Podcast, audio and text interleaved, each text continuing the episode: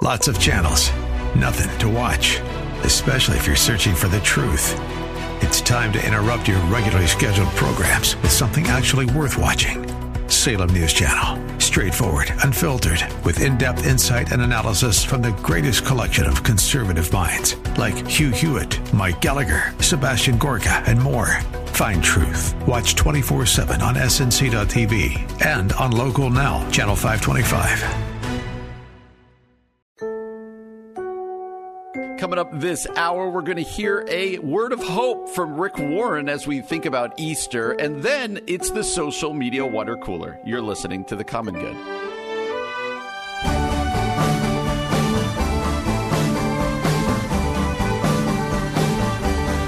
Hey, friends, welcome to The Common Good here on AM 1160 Hope for Your Life alongside Aubrey Sampson. My name is Brian Fromm. It is Thursday. Easter is upon us. It is coming. Aubrey, it is we're going to talk about this later on here in a couple of minutes, but it is Maundy Thursday, which I told you yesterday I grew up thinking was Monday Thursday. I think a lot of people think that, right? I think a lot of people think that it's Monday Monday Thursday because Maundy is not a word that we use in real life. That's right. That's right. We're going to Yeah. uh, in a little while we're going to explain what Maundy Thursday is, but now we're to the point in Easter week where uh, we've we're getting to the part to the days that are named, right? Maundy, Thursday, Yes. Good Friday, Easter Yes. Sunday. So uh, we are good to go, but how are you today? How am I today? Uh, let's see. Yesterday I was really jolly and you kind of made fun of me for it. So I'm trying to have a more like sober minded answer. I'm fine today, Brian. I am just fine. How about you? Uh, I am still a bit melancholy over my uh, my realization yesterday that I'm a bad person. That that uh, oh yeah, right. right, because I did right. not offer to get you something at Panera or Starbucks Yes. or wherever I was yesterday. I am legitimately a bad person. So Yeah, we decided day, like in jerk or justified, you're a jerk. For it's that. a yeah. day of repentance for me. It is a day of seeking out forgiveness and grace. I'm I like looking towards Easter. Absolutely. Well, we got a great show today planned for you. In fact, what we're going to try to do, especially uh, at the beginning of the show here, is just again point us to Easter. Aubrey and I have kind of felt the burden this week and the joy to be able to say, hey, it's Easter week. Let's not blow past this. Let's take time each and every day uh, to point towards the celebration of Easter week this week. Uh, and then later on in this hour, I do have one of the most ridiculous stories about a job that I've read in a long time. You're going to want to Oh, I can't that. wait to hear this. Okay, this will Uh, be fun. But Aubrey, we have a teammate here at uh, on AM eleven sixty, Rick Warren. Right? He doesn't know. Rick he knows- Warren. he's been on our show before. He knows he's our teammate. But uh, people, there have been some people who have affectionately referred to Rick Warren as America's pastor.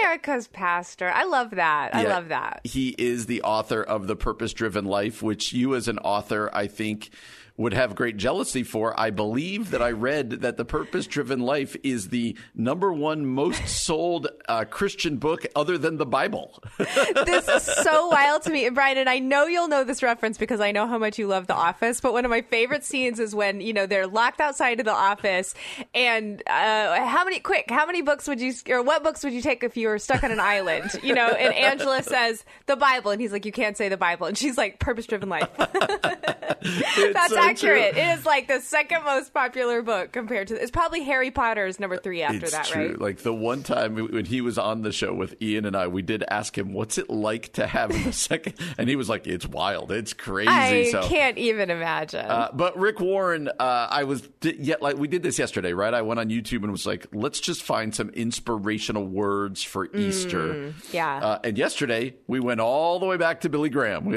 how much more it. inspirational can you get than Billy Graham? And Right. today I want us to hear a word from Rick Warren. This is from a few years ago, and what's important context, the part that we don't play here. But he does set it up contextually is that this was the Easter after his son committed suicide. Uh, if you know Rick Warren's story at all, there, I think. What do you think, Aubrey? Was he young to mid twenties? I think that's right. I think he was mid 20s. that's right. They had a son, and they were very open. He was very open about his son's um, mental health struggles. They tried everything, and uh, nothing ever really worked. Obviously, and sadly and tragically, his son took his life. Uh, and Rick and Kay Warren Awful. have been very open about the story. They are now really champions for mental health in the Christian Mm-hmm. world, trying to have that conversation. In fact, when he was out here at Wheaton, when Ian and I interviewed him, it was at a mental health conference he was speaking at. Oh, I didn't realize that. Mm-hmm. Oh, wow. Okay. And so, uh, yeah, uh, he's very open about it. I would encourage people to go Google it. But this little couple minute uh, um, kind of inspiration he gives about Easter, uh, it's helpful to know it was it was the Easter after that tragedy Hmm. Yeah, occurred. yeah. So let's listen to America's pastor Rick Warren speaking about Easter. During the past year, I've often been asked, How have you made it? How have you kept going in your pain? And I've often replied, The answer is Easter. You see, the death and the burial and the resurrection of Jesus happened over three days. Friday was the day of suffering and pain and agony. Saturday was the day of doubt and confusion and misery. But Easter, that Sunday, was the day of hope and joy and victory. Now, here's the fact of life you will face these three days over and over and over in your lifetime. And when you do, you'll find yourself asking, as I did, three fundamental questions. Number one, what do I do in my days of pain? Two, how do I get through my days of doubt and confusion? Three, how do I get to the days of joy and victory? The answer is Easter.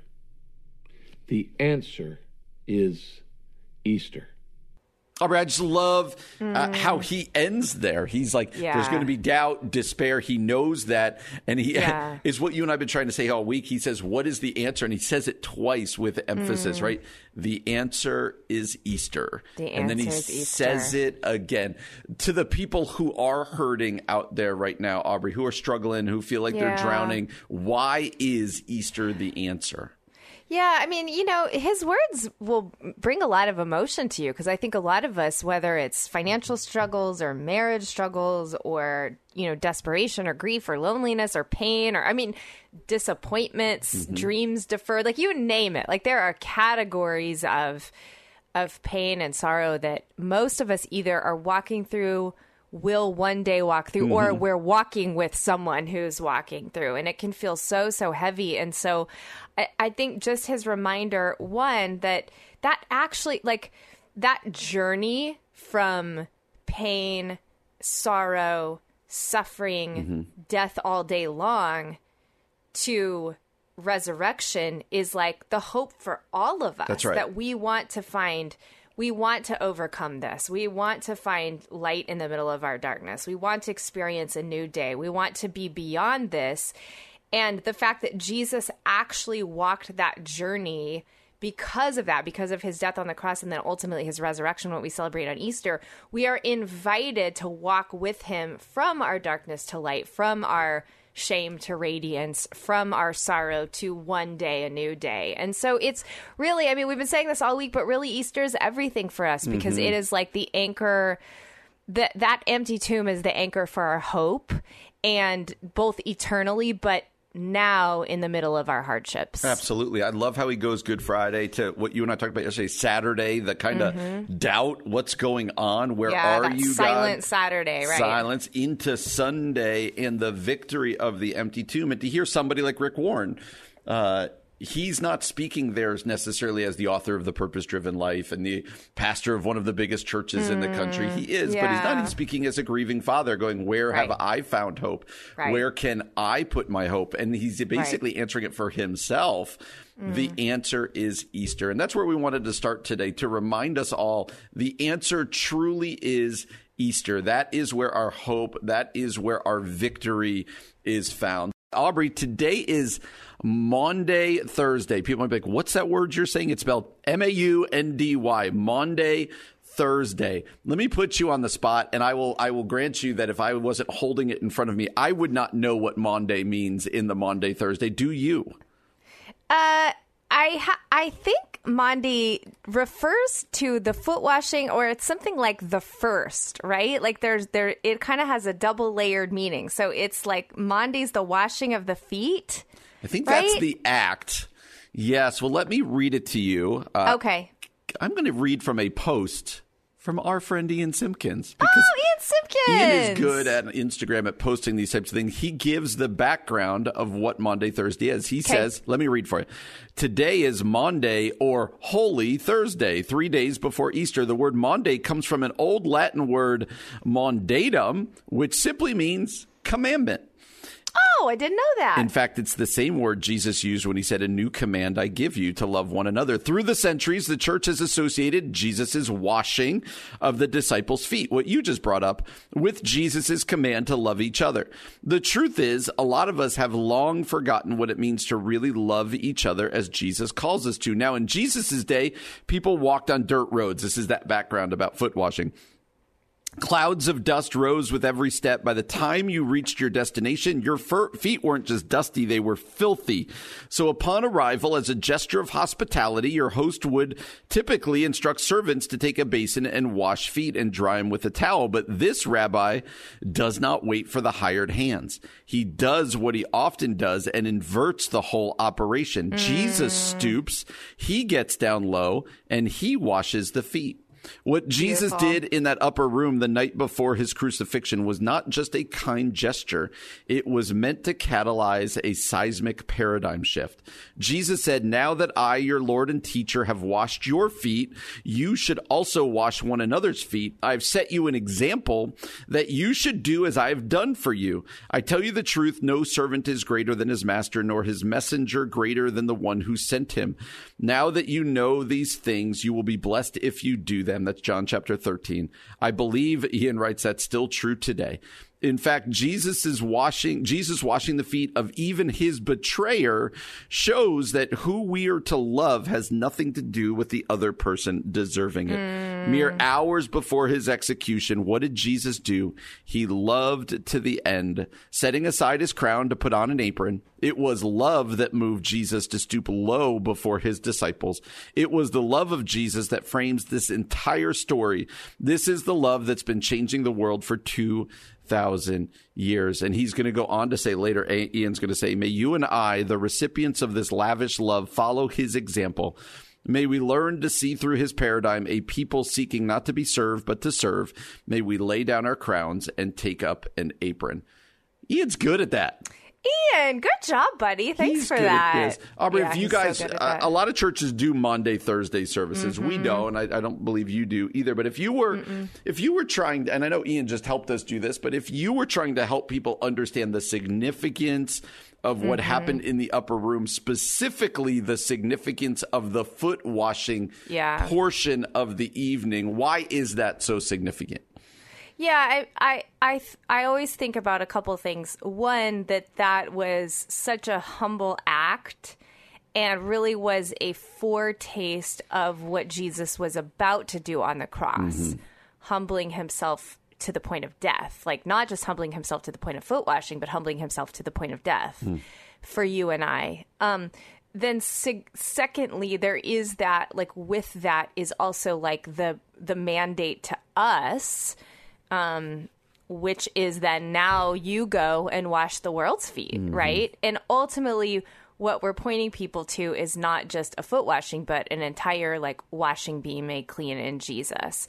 The other thing that I think is really interesting is I, I can't remember which gospel writer does this.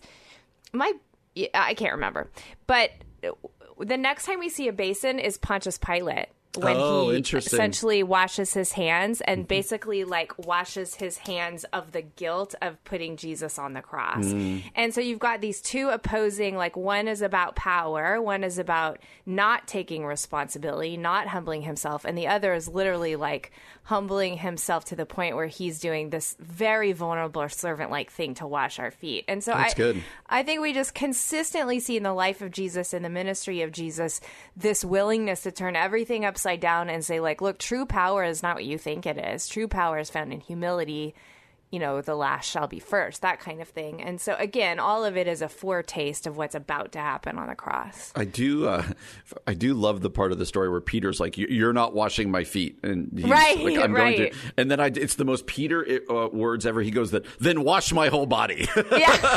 He's so extreme, isn't he? you will not do this. Then do it all. Yes, Do I, it all. I know, he's I so love that part. So uh, we don't wash feet anymore, right? Like we we don't have to worry about these things. Although I got to tell you, when I was in Wheaton in the Holy Lands, I've told you this uh, that I got the chance to spend like a month and a half in the Holy Lands. So cool. Uh, oh, it was the best summer ever. And we would just walk in sandals. You know, you were like in Tevas the Oh, whole time. And it was hot and you're on dirt. My feet, they've never been grosser. Than at the end of that, they were. I mean, I don't. Hopefully, this isn't too gross. They were like cracked. They were dirty. Yeah, They were, and you yeah. Mm. just think of them that like that. I remember us going, "Oh, yeah, this was a gross thing to have to do," but but we don't do that now, Aubrey. So what does foot washing metaphorically what Mm-hmm. does that look like if we are actually going to take up that call as Christ Yeah. followers he says i've done this for you now do this for others what does that actually look like Yeah, I mean, I think it's it's again like the Philippians too, like taking on that the same mind of Christ and humbling yourself. So that might mean little things like um, how can I serve my spouse today? Wow, they I, I'm gonna surprise them with a a meal. I don't know. Like it can be these kind of simple acts of service that we talk about. I also think there's something really powerful in Jesus telling the disciples to go and do the same, which means like as bodies of believers, as communities of Christians, Yeah. how can we serve our neighborhoods? How mm-hmm. can we serve the vulnerable? How can we serve refugee families? How can we serve homeless families? Like, how can we serve the prisoners? So I think we can take this like communal, something we do as a church. How do we serve? And then also individual, our day to day lives choosing. And look, sometimes this is an issue. I mean, you know, you got to fight with your spouse. The last thing you want to do is serve them. Like, the last thing you want to do is, like, you know, and I think an example in my home is like my kids always use all the toilet paper. yes And I'm like, I wish somebody would fill in the toilet paper. Why do I always have to be the one to go get the toilet paper? And I get mad about it. And I say to them, guys, if you use the toilet paper, go get it. Like, that's an example. They should get it. But that's a moment for me to go, okay, I'm going to remind them to do it. But I'm also going to serve my family by being the one to go get the toilet Right. paper. So, you know, small things and big ways we can do this. That's really good, and I think uh, collectively, um, the f- the ones who washed the feet were the servants, but also you've got to think the one whose feet got washed were the honored guests. You like that's the that's where wow. you want to get That's to, good, Brian. Right, that's what you want to get to. And Jesus is like, I, I deserve this, but I'm going to go do this. It's it's also a posture for all of us as individuals, but also organizationally. Like everything we do, Mm. we show greater honor to the rich and the powerful because we attain, we, Mm. we long to get there. And Jesus is like, nope, we got to flip that. You need to show greater honor and, and care for those in need by humbling yourself and becoming the one in need, becoming the servant. I just, That's good, Brian. as you sit on it and think about it, it, it really is, as Ian said in his post, he turns it upside down. He flips the paradigm. And it's just like you said, a foretaste, a precursor for hours later when he is arrested, beaten, and crucified. It is Yep. a picture. So happy Maundy, Thursday. Uh, take time to reflect that all week we've been saying don't blow p- through Holy Week, but instead take time to think about it. And that includes today being Maundy, Thursday. Aubrey, remind people if they're like, you know what, I would like to spend Easter worshiping with Aubrey Sampson. Oh, What wow. where would you point them? Uh, you can go to our website, bringrenewal.com, to find out all about our two services we're having at Renewal Church in West Chicago. We have a 9 a.m. and a 10, I think it's either 10.15 or 10.45. I keep forgetting. But we would love to have you. What about you, Brian? Is terrible you're that I don't know? I'm not really sure what time. That I I believe you said yesterday it's at 10:45. I'm gonna I'm gonna help I- you out there. That sounds right to me. Uh, I am at Four Corners Community Church in Darien, just south of Downers Grove. Also out here in the southwest suburbs. You can find us at fccc.church. But we will also be having two services on Sunday, nine and ten thirty.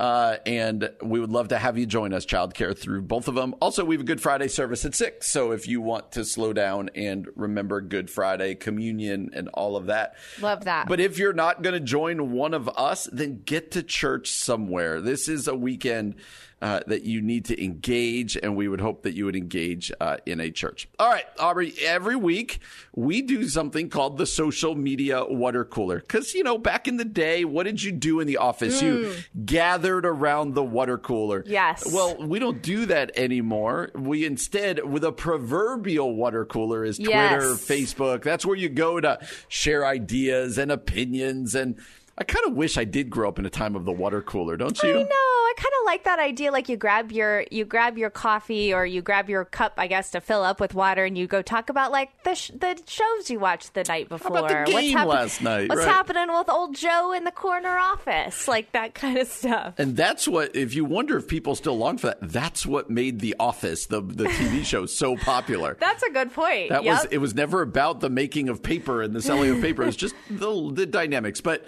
uh, so now we've got a little segment we call the social media water cooler, where we pose a question. Uh, and rather just than answering it, we say, "Hey, uh, why don't you tell us your thoughts?" And today's social media water cooler question. Hopefully, it's not too irreverent. We were like, we were trying to get a little Eastery, and we said, Get a little Eastery. our producer, Keith Conrad, said, considering that Jesus could be considered the greatest comeback story ever, Yes. what are your favorite comeback stories? What's a love it. great comeback story? So that was the question we posed. Fact of nonfiction or fiction? Yes. Greatest comeback stories of all time. So what what did some of our people share? Uh, okay, he- we've got some fiction ones and some non-fictional ones, and one that I've never even heard of. Okay, so this one, Brian, I think you'll appreciate this. Andy Dufresne from The Shawshank Redemption. Let's pause right there for a second. Yeah, second. yeah. Why don't you tell people that comeback story in case they aren't familiar with the movie or the book? not only one of the greatest characters in, I would say, modern movie history, simply one of the greatest movies of all time. It's such a good Shawshank movie. Redemption, he gets wrongly um, arrested and put in prison. He's in prison for years. Uh, eventually, he breaks out, and it's just like, but it's like such a good human story. Yeah. Uh, so, yes, I could see that person's answer of Andy Dufresne. Uh, which should make you think of Morgan Freeman. Uh, uh, Yes. Immediately go. I just miss my friend Andy Dufresne. I don't do a good Morgan Freeman, but it was really good. No, I would not have guessed Morgan Freeman from that, but I'm impressed you But tried. everybody who's seen the movie is going, "Oh, I know that line." Uh, it also makes me think of Harrison Ford's character. What is his name in The Oh, Fugitive? In the fugitive. Uh, We're gonna do. Oh yeah, because what's his face goes uh, dog hunt, man hunt. Wait, what's that line he says? Yes. search every manhole, foxhole, dog hole. And like it's some, that's not it, but it's something like that. It is so funny. but that movie is so good and shot right here in Chicago. Uh, and so if you go, you, it's fun to watch because you're like, oh, he's there, he's there. Uh, I caught it. His name is Dr. Richard Kimball. Dr. Yes. Richard Kimball, and I, can't- I can't really remember the fugitive. He's falsely accused. There's the So scene his where wife he, gets murdered. Yeah. Uh, he claim he gets arrested. He claims it was a one armed man, uh, and everyone says no way. He gets and he he ends up there's a bus crash, and so he runs free. And rather than running away, he tries to solve the case while Tommy Lee Jones is chasing Ah. Tommy him. Lee Jones. He's the one with the big like dog, whatever that, whatever that great speech That is. great I- I, feel like I need to look that up. Okay, Wait, here's another one. I, I'm, I'm Oh, totally go off ahead. on tangents here. Go Tommy Lee, Tommy Lee. Jones, one of the great modern day actors. Do you know who his college roommate was? Uh, I feel like I've heard this, but remind me. Tommy Lee Jones roomed in college with former Vice President Al Gore. That's not who I expected you to say. Maybe I haven't heard that. Isn't Whoa, that awesome? that. Okay, what are some others? Good Dr. Richard Kimball. Okay, we've got uh, Dave Grohl, who was previously the drummer from Nirvana, became Yes. the singer of Foo Fighters. I don't know if I would call that a comeback, but an upgrade, maybe. Yeah. Although I, I don't know if it's an upgrade That from is Nirvana. not an upgrade. no, That is that's a, not an upgrade. That is Nirvana's an impressive amazing. second act, though. That is impressive, impressive second act. Yeah, I guess he maybe Nirvana, obviously, like you know, obviously, R.I.P. R.I.P. uh, Kurt, Kurt Cobain. R.I.P. R.I.P. Kurt Cobain. Uh, you know, maybe Nirvana kind of faded away, so he came back in Foo Fighters. So that's a good one.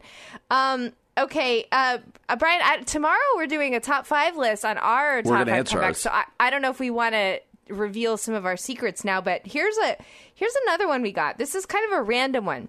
Somebody put someone named Sixto Rodriguez. uh, known professionally as Rodriguez, an American singer songwriter from Detroit. He um, his career. Uh, basically failed in the United States, but then he found success in South Africa, Australia, and New Zealand. Unbeknownst to him for decades, his music was extremely influential in South Africa, where he was sold he sold more records than Elvis Presley. Wow. I know. I've never heard of this guy, but isn't that crazy? That's that is that is a good comeback Yeah, story. yeah, I'm trying to think of some more good fictional ones. You know, Yeah. like like I feel like you could you could really go with Luke Skywalker here. I feel like he made some comebacks. Oh yeah. Uh, and there's the great sports ones. Like if you are a Chicago sports fan right now, you're going, "Hello, the 2016 Cubs." Uh, that is uh, that is a great one. Yeah, I think that's a huge one. I wonder if like if you could argue, bear with me here, but if like a like a whole um something like Marvel, okay?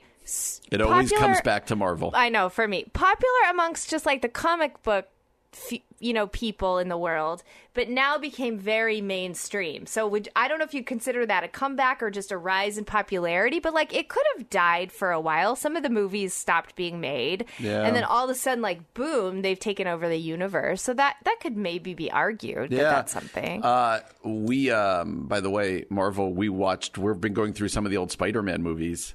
Who's the Oh, you second? have? who's the second Spider-Man? Andrew second- Garfield. Yeah, we watched that one. yeah. Did they really have to qu- kill Gwen off? Did they really need so to do you that? know what I don't I you know what I don't like about those ones is that at the time it was like CGI was kind of newish. Yeah, yeah. At least the version of it, and it was so so popular to make movies that were just like the camera moved around Yeah, and like yeah. there was crazy like computer graphics everywhere, and I I kind of missed like I kind of miss just like a good old storyline. yeah. I like I mean I like you know cool effects, but those overwhelmed me a little They bit. had those to come, they had to move it back. So uh, Yeah. we love a great comeback, and if we're going to pull this string a little more, that's the beauty of Easter. That's the right. The greatest comeback of all happened on right, that first Easter Sunday when the tomb was empty.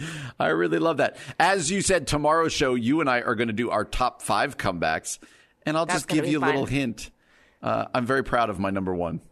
Your number one is pretty pretty amazing. I you might have you won a- the whole list. I Yeah. gave you a glimpse into my number one, and uh, I'm very proud of it. So join Mm-hmm. us tomorrow when Aubrey and I give our top five comeback stories. We've been talking about how it's Holy Week all week.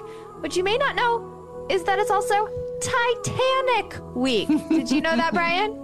I did not. This is a quite the anniversary. Yes. Yeah, this is this is a big week in the calendar. So we we are fortunate enough to have a Titanic expert, guru, fanboy. Uh, on our team, that is our executive producer, Keith Conrad. And so I asked Keith to come join us today so we could have a little Titanic talk. Keith, thanks for being here. Well, thanks for having me. Okay. Hold on. Can I just ask the question? The, You may. Can you be a Titanic fanboy? Like it's one of the greatest disasters ever. Is Yeah. fanboy the right word? The fanboy sounds a little weird. Fan man? Uh, no, I don't think you're a fan of it. You It's can't be a fan of it. you know what? I'm a huge fan of Follower? 9/11. 9/11. You know, no, you can't. Okay, you're not yeah, I got fan. you. Yeah. I gotcha. I gotcha. Uh, I don't know what you would call it then. Follower? Uh, Interest? Uh, Aficionado? aficionado. That still sounds a little gruesome too. But okay. Anyway, Keith, what makes it Titanic Week? Uh, well, this is the week the uh, the the Titanic sank. So it was sailing from uh, uh, April tenth, nineteen twelve, to uh, it, it, the fifteenth. So it sank on the fifteenth, which Okay, is uh, which is so- also which is also tax day and the day Lincoln died, And Good Friday this year. and Good Oh, and Good. Friday. So it is a busy a lot week. of things that happens on April 15th. What a wonderful day. Yeah. Okay. So, uh, Keith, you have shared some incredible Titanic stories. And one of the things we've talked about on the social media water cooler this week, and Brian and I are going to talk about tomorrow, are some comeback stories. You told us an incredible one the other day that I feel like our listeners have to tell about the tennis player on the Titanic. Can you tell us that story? Uh, yeah, so there was a, a a guy named Richard Norris who was on the Titanic with his uh, father, and he was a professional tennis player. And uh, he and his father were supposed to go back to the United States uh, a couple weeks previously, but he had uh, he had a bout with the measles, so that that postponed the trip. And so then they were rebooked on the Titanic. And so uh, the night the the iceberg of the the accident, uh, he and his dad were actually still awake, and so they they felt the uh, you know the the impact, and then they realized something was uh, was wrong, so they got up. Uh, out of the uh, out of their cabin, and they actually, as one does, they headed to the bar. And uh, and and when they when they got there, uh, the the crew crew members you know told them, hey, the bar's closed. You need to go uh, up on deck. So then they went to the gymnasium because the gymnasium is up on the uh, on the boat deck, the top deck with the uh, the few lifeboats that they had. Okay. And so uh, they were you know they were told they couldn't get into the lifeboat because they were both dudes and and both adults. So they were basically you know riding the ship down. Uh, but they were Oh, they were scary. they were in the forward part of the the ship. So um, Richard ends up getting washed off, and he actually turns back and basically sees the the first smokestack fall and and ultimately crushes his father. No way. So he sees No that, but he's uh, he's he's swimming in the water until uh, ultimately he gets his way to a uh, a lifeboat. Um, but because the water was, I, I think, about 25 degrees, uh, obviously he was dealing with uh, frostbite issues. Like in that in that cold water, you'd basically last about maybe 15 minutes uh, before Oh, you wow. before you Oh, die. wow. So so Jack was probably dead for quite a while before Rose noticed. Um, but uh, uh, so ultimately, he gets into a lifeboat, the Carpathia. You know, the ship that rescues the survivors. He's he's uh, he's taken to a doctor, and the doctor looks one takes one look at his legs and says, "Hey, we're going to have to amputate it." And the way he describes it, he was all cheerful. Well, I guess we're going to have to amputate your legs now. And uh, and and he's and he says, "No, you're not." And uh, every two hours from the time he got on the ship until the ship, like basically until it made it to New York, he would uh, walk on the decks of the, the Carpathia, the rescue ship. And eventually he was able to get, uh, you know, like circulation back in his legs. And so he was fine. He didn't need to have them uh, amputated. And he wasn't actually the only person who did that. Uh, the radio operator was in the same boat, so to speak, and he did basically the same thing, where he just he just kept walking, and eventually he was Come able to he was able to walk again. Wow. So he gets to New York, and um, you know he wants to resume his his tennis career, and uh, ultimately later that year he wins what is essentially the U.S. Open. no way. it, it wasn't it wasn't actually called that at the time, but it was what was what would ultimately become the U.S. Open That's later Really funny. later that same year. But uh, That is a comeback story. I, I- I think my uh, wh- one of my favorite stories is um, a guy by the name of Edward Beane, and he was just a, a guy who sold uh, furs in a in a store, so you know, not really necessarily of note before he got on the ship. But he was on a uh, honeymoon with his uh, his new wife Ethel, and um, they were on deck. They were actually in second class, but somehow they managed to get up onto the uh, boat deck uh, rel- relatively early. And uh, uh, Edward put his wife uh, Ethel into lifeboat number nine, but he was told, "Hey, women and children only," so he can't get on. So then, after the lifeboat leaves, he's watching the lifeboat uh, leave, and he actually knows enough to know the water is freezing, so you're not going to be able to survive for very long. Yeah. So he waits until like the ship is is pretty. He, he like does the math in his head, and figures what's the latest I can stay on the boat and actually be able to get to the lifeboat in time before I freeze to death.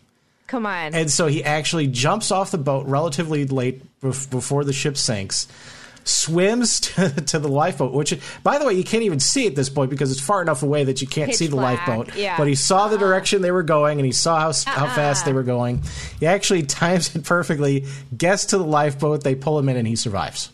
no That's way. wild. And So I've he was- always and- wondered- And Ethel survived too. Yeah, so so they were they were actually like one of very few people who were you know husband and wife couples who actually both managed to survive without any Wow. shenanigans. There was there was a couple rich Yeah. couples where it's sort of theorized maybe they paid their way on, but he he, Gotcha. Right. he he jumped off the boat and and made it to uh, I made love it to a that. lifeboat. That's a good story. So I've always wondered about the lifeboats, though. Was it just plain hubris as to why they didn't have enough there, or was there not enough Hmm. room? It always seems weird that they were so short. Well, it wasn't. It was, and it wasn't. Um, so, a, a, when they were advertising it, they would say, "Hey, this ship is unsinkable." You know, blah blah blah for PR, but but the engineers that built it, they weren't stupid, and actually the the people who made the the regulations weren't stupid either. In retrospect, you say, "Hey, you never know what's going to happen. The ship might sink in twenty minutes, so we should probably have lifeboats for everybody." But they weren't thinking about it that way. They were thinking about the fact that, like in the past 50 years beforehand, there hadn't been any any big accidents, and they, it had gotten to a point where you know it used to take a month to cross the Atlantic. Now it was down to like four days, and there was enough traffic going back and forth that you were never very far from another ship.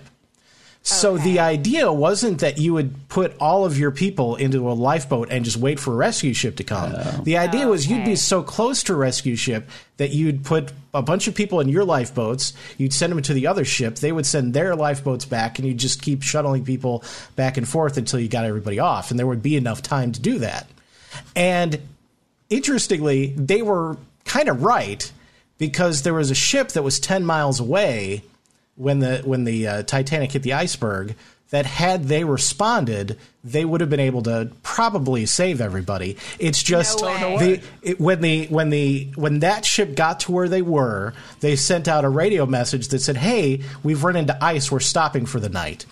But the Titanic was actually working. Uh, the the radio operators were talking, were sending messages to the mainland, and they blasted like each other's ears off because they were so close. And the Titanic radio operator told them, "Shut up! I'm talking to Cape Race in Newfoundland." No. So the radio operator on the Californian, the ship, turns the radio off for the night, and they, they never they never responded. The, it gets even worse because the crew on the Californian actually saw you could see the Titanic, like you could see it was clearly a big ship in the distance. The crew actually saw them shooting up rockets, but they never did anything about it. They were just like, "Oh, that's interesting." Because oh. eventually they saw the ship disappear and just assumed, oh, it must have sailed away. No That's wild. way. This is why we have Keith on. This is good why stuff. we have Keith. All right. Well, it is Titanic week. That is some fun. Uh, but actually, fun is the again the wrong Yeah, word. We're not yeah. going to say fanboy. Not way fun. There's some stories from the Titanic to pique our interest. Uh, if you want to learn more about the Titanic on Titanic Week, Keith, where's some uh, place someone can go? Uh, there's a great website that's actually like Encyclopedia Titanica. And, Okay, uh, and you can, Encyclopedia Titanica. yeah, uh, and find uh, some of these incredible stories there. This is very fun for me because I have the opportunity to bring on my friend, my chiropractor, my healer, my old neighbor, Dr. Alex Earl. He's with us to talk about how we can experience health, especially we're moving into the spring now, warmer weather, how we can begin to take care of ourselves, both mentally, emotionally, and physically. So, Alex, thanks so much for being here with us today. Yeah, thanks for having me on. Excited to be back on the show, guys. Yeah, this is so fun to have you. You're becoming a mm-hmm. regular guest. We like to call these folks friends of the show. So you're officially a friend of the show, Alex. You can put that like new title on your Brilliant. on your business Yep, cards yep, if you want to. Um, Alex, for our listeners who may have missed uh, when you were on previously, can you tell us a little bit about yourself and what you do? Yeah, absolutely. So I'm a sports chiropractor in Carol Stream, Illinois. Uh, we get a lot of patients that come in from DuPage and Kane County, and, and we do get some people that travel from even downtown Chicago that come out to us.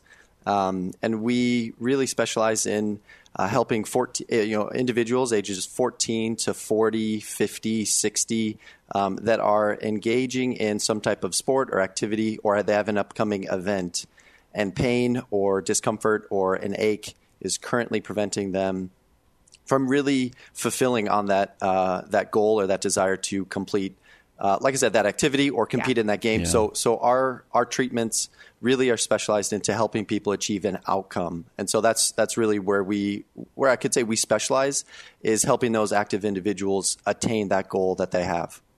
It's good. Oh, that's great. And Alex, I'm wondering, uh, Uh, we often talk about how kids younger and younger are playing more and more. Uh, are you seeing more injuries and more things happening to that age 14, 15, these athletes? What are yeah, you seeing going on? Uh, it's a loaded question for sure, is because we, we want kids to be experiencing a whole plethora of movements and activities. Mm-hmm. And, uh, and, and with that comes a risk, right? There's an inherent, inherent risk of anything that you do, any sport that you participate in. So to answer your question, yes, we do see a good amount of youth related injuries. Sometimes they're overuse, sometimes they're just you had a bad incident or you had a strange fall. Yeah. And uh, yeah. and some so those those freakish injuries or those moments of like really unfortunate circumstances, those are quite rare. But really, the overuse injuries in our adolescent population are increasing um, year after year, and, and especially this time of year with baseball coming up, there's a lot of overuse uh, with our pitchers. So we might have a 13, 14, 15 year old kid come in uh, with elbow or shoulder pain and it's because he's thrown 80 pitches on a Friday, it's 95 on a Saturday, and then Monday he's back at it. And so it's not necessarily the throwing fault. You know, sure, mechanics play a part in it, but sometimes it's our tissues are not ready for the demands that we just placed on them. Hmm. Hmm. hmm. And Alex, I'm thinking of people like myself who are not athletes or people who are, you know, maybe in an older category and simply they just have the aches and pains of like life life life experience. You treated me for some i i, I have an autoimmune disease so some of the chronic pain that i was dealing with. What's your philosophy of health for people who aren't athletes? Like i know i can come to see you so they can come to see you too. What kind of treatment can they expect yeah, I, I, love sharing this because my dad's an accountant, and uh, and so I love speaking in his language. And as, as soon as I told him that you know diet and exercise play a really important role in longevity and lifestyle and overall wellness, right? He you know was kind of yeah yeah yeah I got it I got it. But the moment I put it into numbers, it really made sense for him. So if you live to the age of forty, right, you have an eighty percent chance of dying from one of the following four categories. All right, so it's neurocognitive decline, of which Alzheimer's disease is the number one.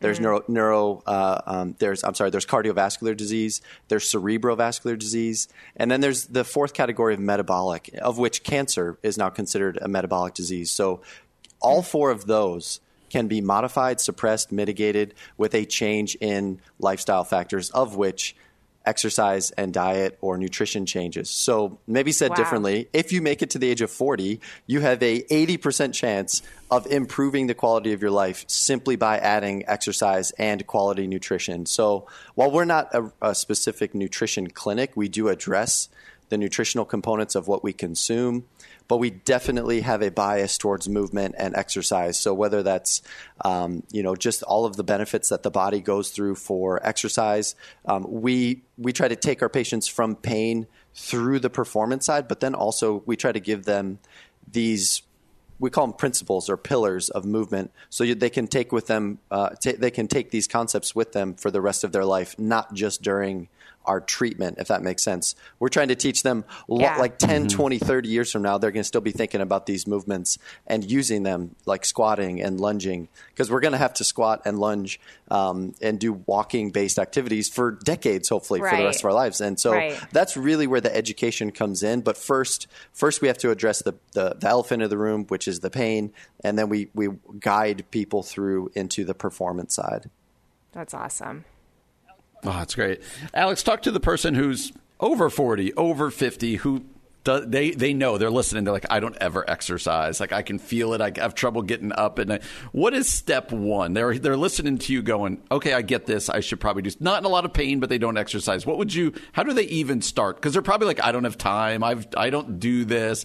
Uh, help help that person understand what uh, to do. That's a great question. We actually we this is a topic of conversation we have with a lot of our patients, and we just had one. You know, uh, last mm-hmm. week we were discussing with a patient who is currently watching his parents go from not as active as they used to, and then you know coming out of COVID, where everyone was just in inside yeah. or just yeah. very minimal activity mm-hmm. Um, yeah. mm-hmm. due to just all of the circumstances of the times. Um, then they went to get back into certain things and they couldn't physically do it, whether they had a reduced muscle capacity or their cardiovascular system was reduced. And so getting them back into exercise, they had to have some type of help. So whether that was a cane or a walker, if they were, you know, if they were, um, really if they were getting uh, that dependent on a piece of equipment. So we had this gentleman who was watching his parents go through that dependency model and he's like i want nothing to do with that what can i learn right now so that i can prevent that or mitigate that later on in life um, which a lot of people maybe that might be the driver that might be the motivator to get them up and moving today as opposed to waiting a few decades it's better to have the muscle and not need it later on in life than to not have it and need it Yeah. and so we're, we're really advocates of doing something rather than nothing and so it's simple. We try to keep, keep our advice quite simple. If you're doing nothing, start with something small. Start with something, whether that's a daily walk, whether that's um, you know squatting or calf raises. It's just to pick one good. thing, and then just do that. Just do that one thing. If you are doing something, then the word that we use in our office is refine it. So improve your squatting form, uh, get better at lunging. You don't have to go all the way knee to the floor, but if you can just slightly improve on the different variations, because there's a thousand different ways to lunge and squat. Um, But really, that's kind of where we come in. Is we give you the guidance to safely squat, to safely lunge, because a lot of patients are hesitant to do those things if they haven't done them, and so we just kind of give you a little, you know, uh, a figurative pat on the back to go. Here, here's what you can do. Um, we give you permission to do these things, so you know, go on and, and do them, and, and really live your best life. Is is really how we view our our role. Mm, that's so good. And Alex, where can our listeners find out more about you and your practice? Where can they they make their first appointment with you if they want to? Yeah, so we have three resources on our website right now. Um, uh, one of them is if you have uh, neck pain, we've got a neck rep- uh, neck pain report. You can go to our website, and that report is just right there on our homepage. Uh, also, if you have low back pain, we have a low back pain guide, and then we have a shoulder. Um, um, I'm sorry, we have we have neck and shoulder, low back, and then the third one is a knee knee pain guide. So if you're suffering with, and those by the way, those are the four conditions that 95% of our patients come to our office with. So we just put the information up on our website right away. So again, if you have neck, shoulder, low back, or knee pain, you can go to our web, our website and you can uh, opt into one of our free reports. It'll be delivered right to your inbox, Cool. and uh, you can start getting some of that pain relief right away. That's awesome. And Alex, will you let the people know what the website is so they know where to do those tests? Yeah, you or can- assessments. Yeah, you can go to myactiverestoration.com. That's myactiverestoration.com. And like I said, all those free reports are listed just on the homepage right there. Click which one works for you, and then we'll get in touch once you fill out some of the information on the free report. I love that. That is an awesome resource. Again, that's myactiverestoration.com. I have benefited from Dr. Alex's treatment. I know you will too. Alex, thanks so much for being here with us today. Yeah, thanks for having me Thanks, again, Alex. guys.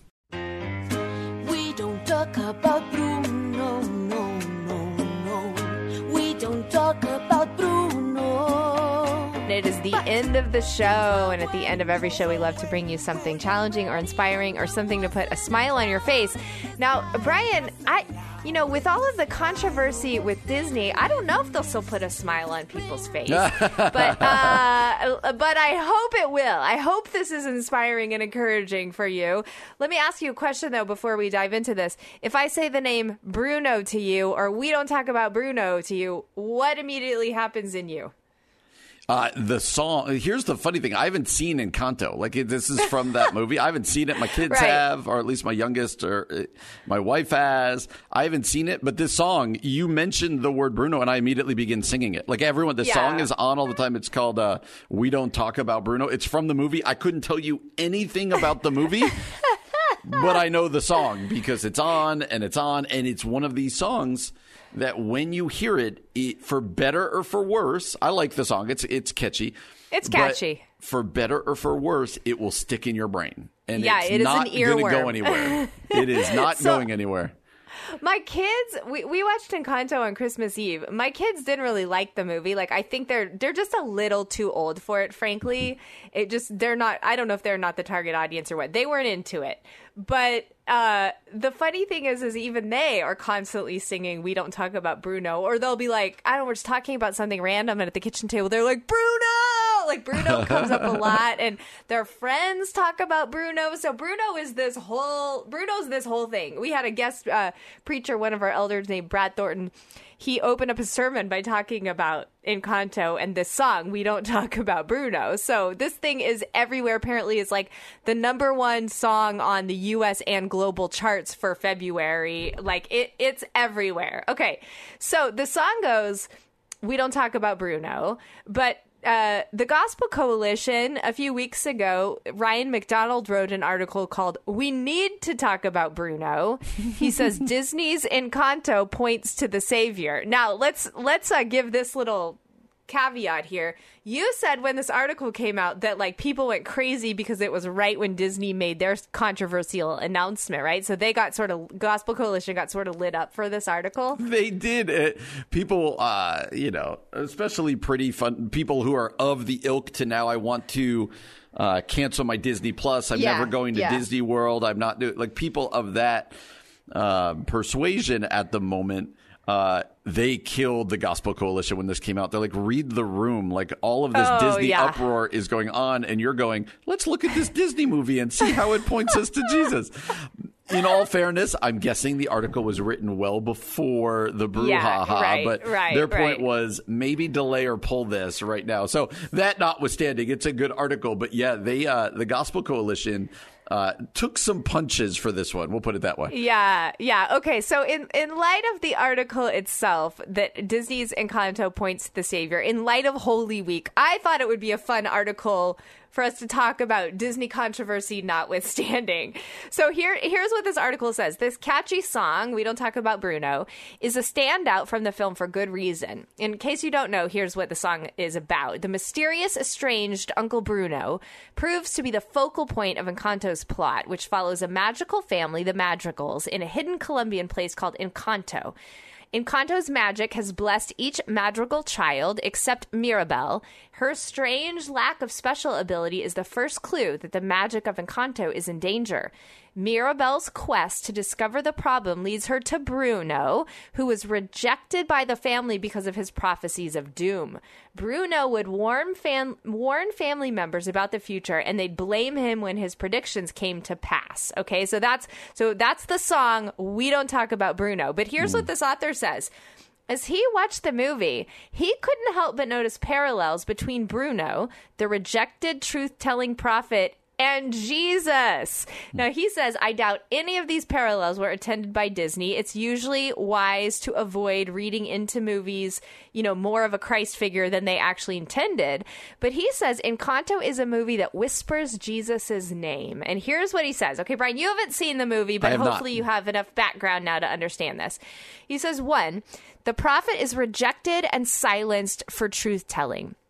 Like Jesus, Bruno is a prophet without honor in his hometown.